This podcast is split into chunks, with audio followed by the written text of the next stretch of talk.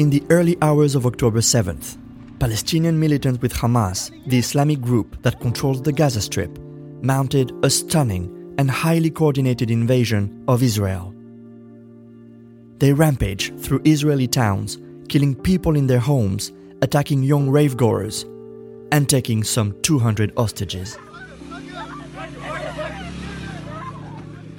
The attacks by Hamas were horrific, gruesome, and despicable, some of them live streamed on social media for maximum impact.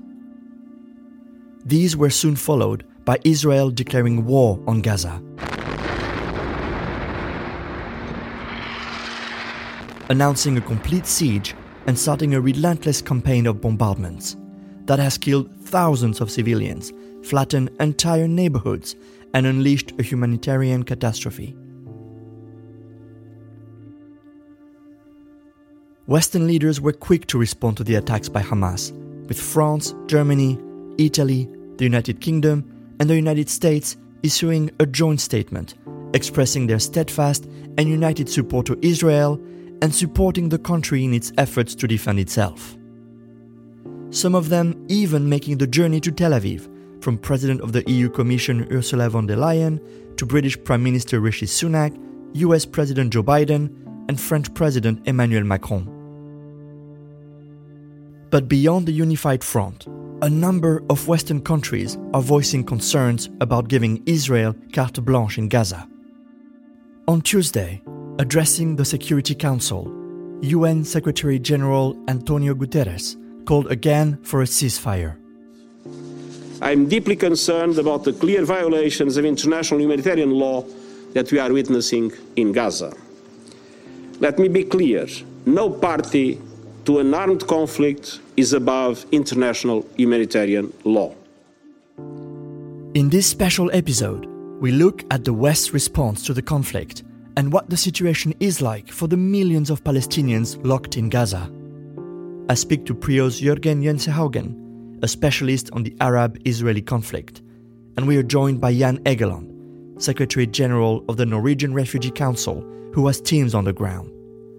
I am Arnaud Siad, and you're listening to PRIO's Peace in a Pod. Let me start with you, Jan. Uh, UNRWA, the UN Relief Agency for Palestinian Refugees, just confirmed that 35 of their staff in Gaza has been killed since October 7th. About half of them were teachers. It's a catastrophic situation for humanitarian workers there. So let me start by asking you, what is the Norwegian Refugee Council doing on the ground in Gaza, and how does your personnel describe the situation?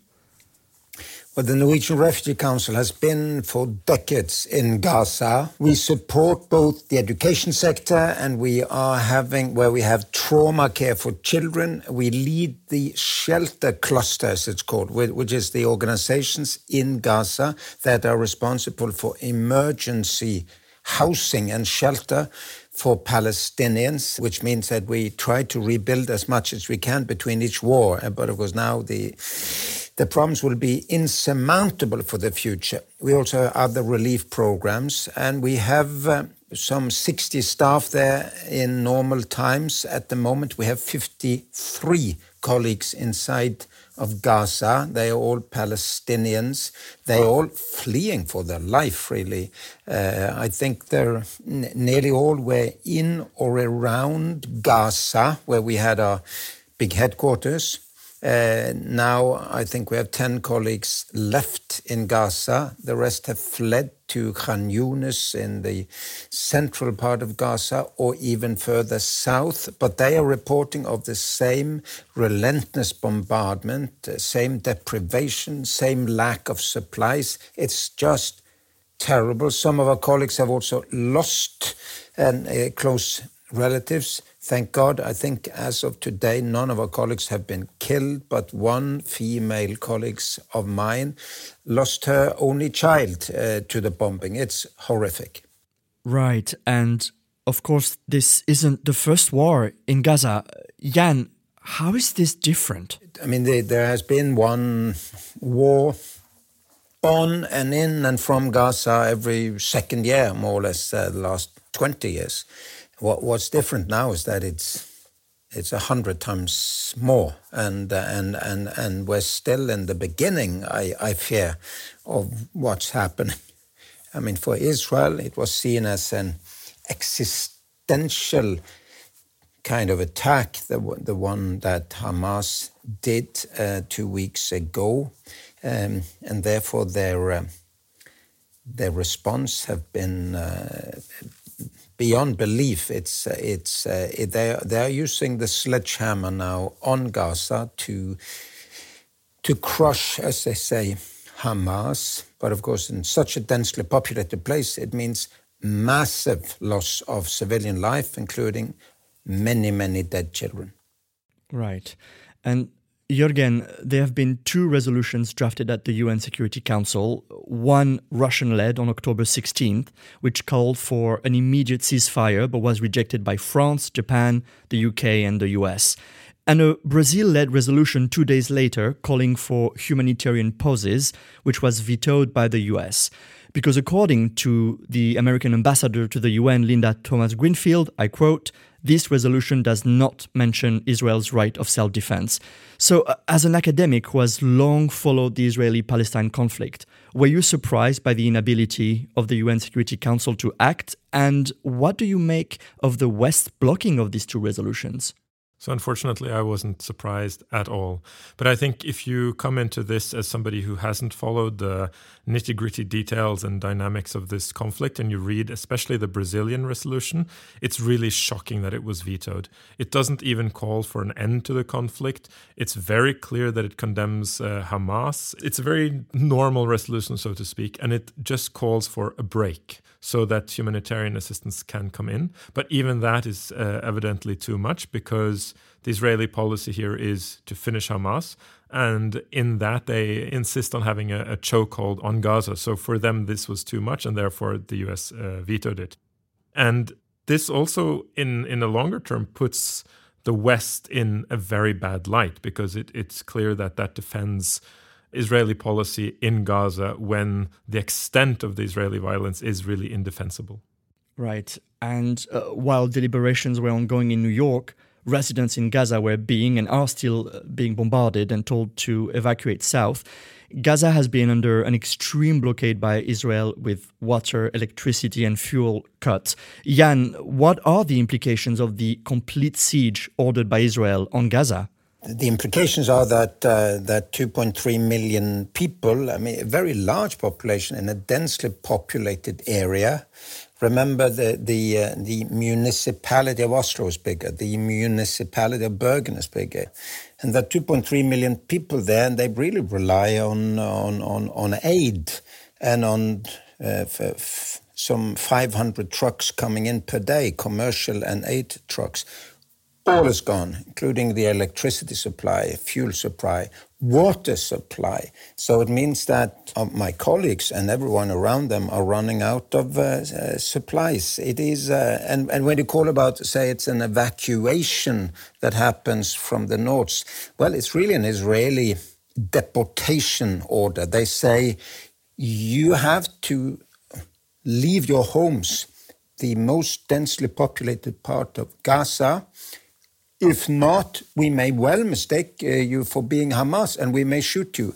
Uh, we have concluded by through our international law experts that this uh, could amount to forcible transfer of populations, which is a war crime under international law. It's not an evacuation. Uh, the evacuation is is what the, what happened with the privileged Norwegian tourists that were given uh, an airplane with an orderly uh, departure to Norway. That's an evacuation. Right. And uh, I'd like you to put it in perspective for us because the clock didn't start on Saturday, October 7th.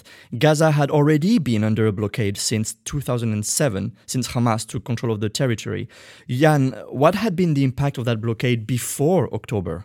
Well, the blockade, of the siege has been on and off. I mean, it's it's never been fully lifted, never ever. Uh, you go through Erez crossing, as I've done many times, and you feel it. I mean, this this is checkpoint Charlie during the Cold War, going uh, east to west in Berlin. It's it's it, it, just a few people make it, and and it takes forever to go through all of these checkpoints. Uh, the but there's been periods where there have been then four, five, six hundred trucks per day. Um, there's also been people of late working from Gaza into Israel. So it's sort of on and off. The problem, as I see it, is that Israel, which was and is the occupying power, can switch on or off the opening to this sealed off place and they can switch on and off the electricity, on and off the trucks, and so on, which means that it, it amounts to collective punishment when they say that this rocket or this attack uh, has enraged us, so we shut off supplies to a million children. It's it's it's collective punishment under international law. Right. And Jørgen, the president of the European Commission, Ursula von der Leyen, was one of the first foreign leaders to go to Israel to show support following the attacks by Hamas. Standing next to Israel's Prime Minister Benjamin Netanyahu, she said Israel has the right to defend itself. And she said, I know that how Israel responds will show that it is a democracy.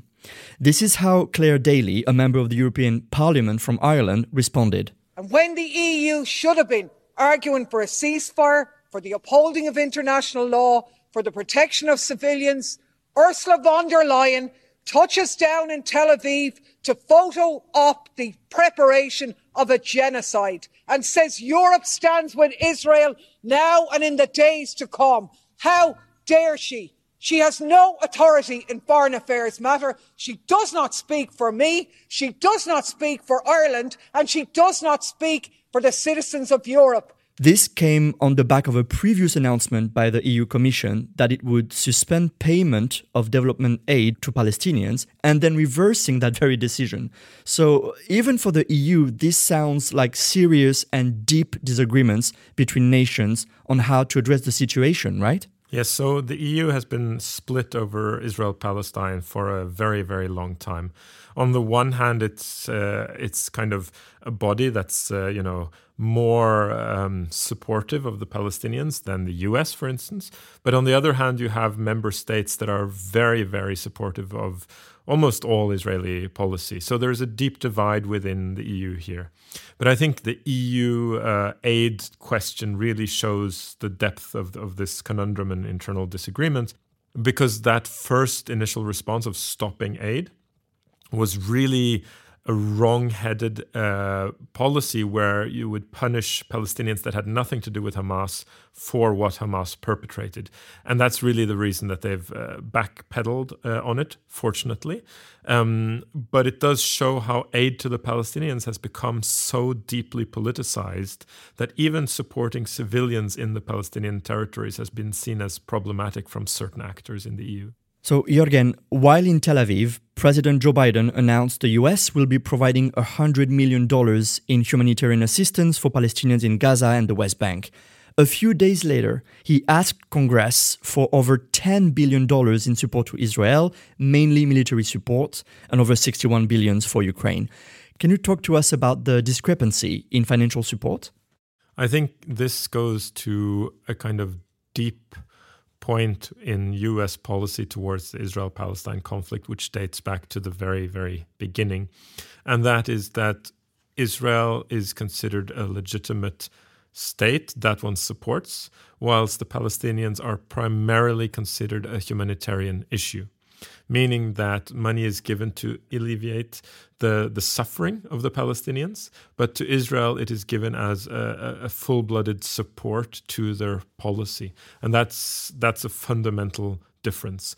And this has been, you know, really a question both of the deep political understanding of the conflicts, but it's it's also really manifest in scale here. Right, and in the same vein, in the war in Ukraine, we've heard a lot about those red lines from Moscow, but also from the West. President Biden told Israel, don't be blinded by anger in the way we were in the US after 9 11. And all Western leaders have called on Israel not to breach international humanitarian law. But do Western governments have a red line for Israel in this conflict?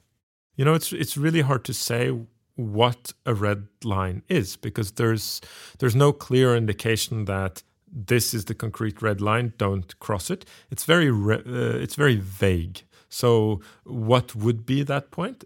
I think it, it varies from, from country to country.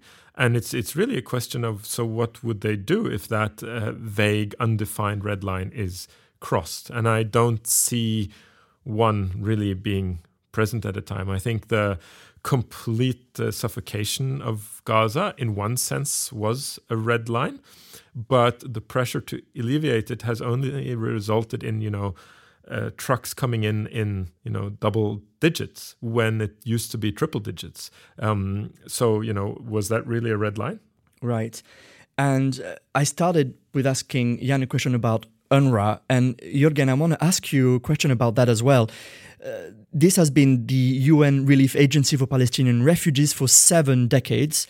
It has been the primary provider for state like services such as education, healthcare for millions of Palestinians refugees living in limbo in Gaza, the West Bank, Syria, Lebanon, and Jordan. And the agency has been a central actor in Gaza in the last two weeks, often providing the only place of refuge, really, for many. But UNRWA has been on the brink of bankruptcy for years. You've recently written that collapse of parts of UNRWA is only a matter of time. So, how is this possible? How is it that an organization so essential to the lives of Palestinians was already on the verge of collapse even before the events of the last two weeks? So UNRWA is, like much aid and questions relating to Palestine, has become deeply politicized. And you have actors both in the US and the, in the EU that insist that UNRWA is part of the problem because they maintain that UNRWA kind of falsely upholds Palestinian dreams of uh, return. That being said, we see very clearly that in a crisis, UNRWA is at its best. UNRWA is an extremely valuable uh, UN organization that provides, as you say, healthcare, education. It is there for the long haul. But in times of crisis, it's also one of the biggest providers of shelter for deeply deprived Palestinians. Uh, it's there on the ground. It has the know how on the ground. And it is just simply one of the best institutions on the ground for the Palestinians.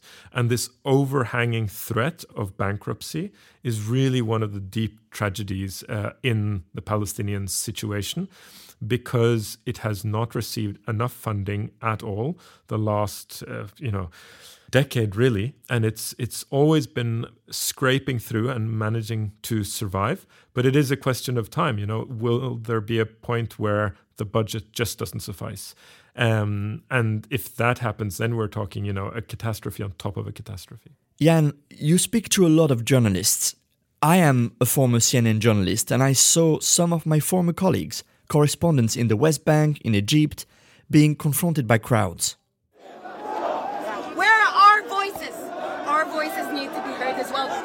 watching your channels. And instead of mourning our death, instead of mourning these Palestinian children, we've been having to deal with more dehumanization of Arabs.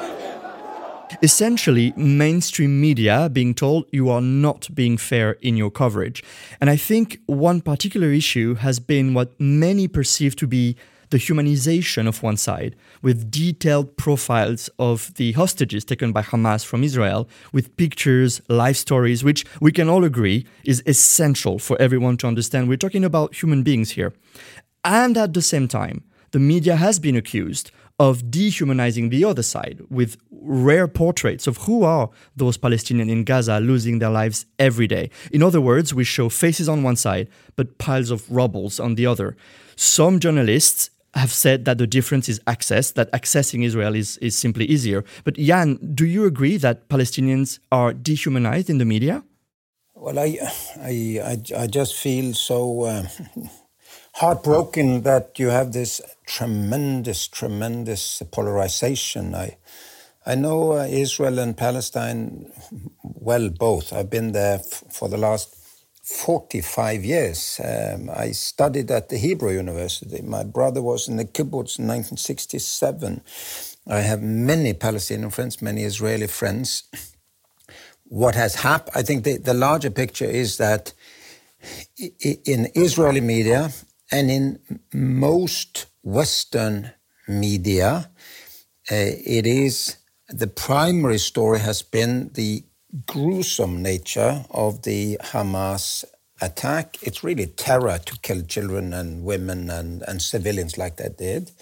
Um, but it is um, it, it mustn't be underestimated that the rest of the world are watching how how a, how a completely defenseless civilian population is just chased around the map and, and their uh, homes are being smashed and their hospitals are being overwhelmed by by children and and civilians. So I, I just fear the consequence of this will be in a year from now on, nothing will be solved.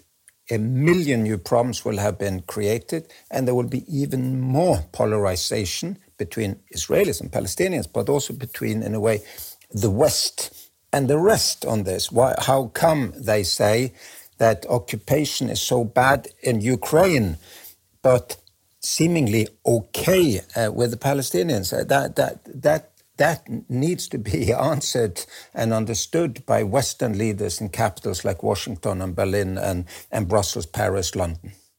Right. And, and to that very comment you just made, Jan, let me go to my very last question, and that will be for the both of you. Look, we already know that the rush to back Israel's assault on Gaza is undermining the West message about Ukraine, on protecting Ukrainian civilians, on condemning Russia's bombing of civilian infrastructure. A senior Western diplomat told the Financial Times in recent days what we said about Ukraine has to apply to Gaza, otherwise, we lose all our credibility. So, based on what we have just discussed, what message would you say the West is sending to the Arab world and to the global South at large? Uh, Jørgen? I think uh, I can actually start by uh, in, indirectly quoting uh, King Abdullah II of, of Jordan here, who, who made a statement saying, you know, the message that the Arab world is receiving is very clear. Palestinians are, are less humans than Israelis, and that human human rights and international law applies differently based on religion and ethnicity. And his point wasn't that this is true, but his point was to say that that message that uh, a lot of people in the Middle East read out of this is very alarming and it creates a lot of of dislike and, and hatred really for that type of, of understanding of the situation. It undermines international values as being international. Yeah, I, what I hope is to see a future where we depoliticize support for civilians uh, wherever they are and, and, and in whatever state they are. Um, the, uh, the, it's now strategized and militarized and politicized.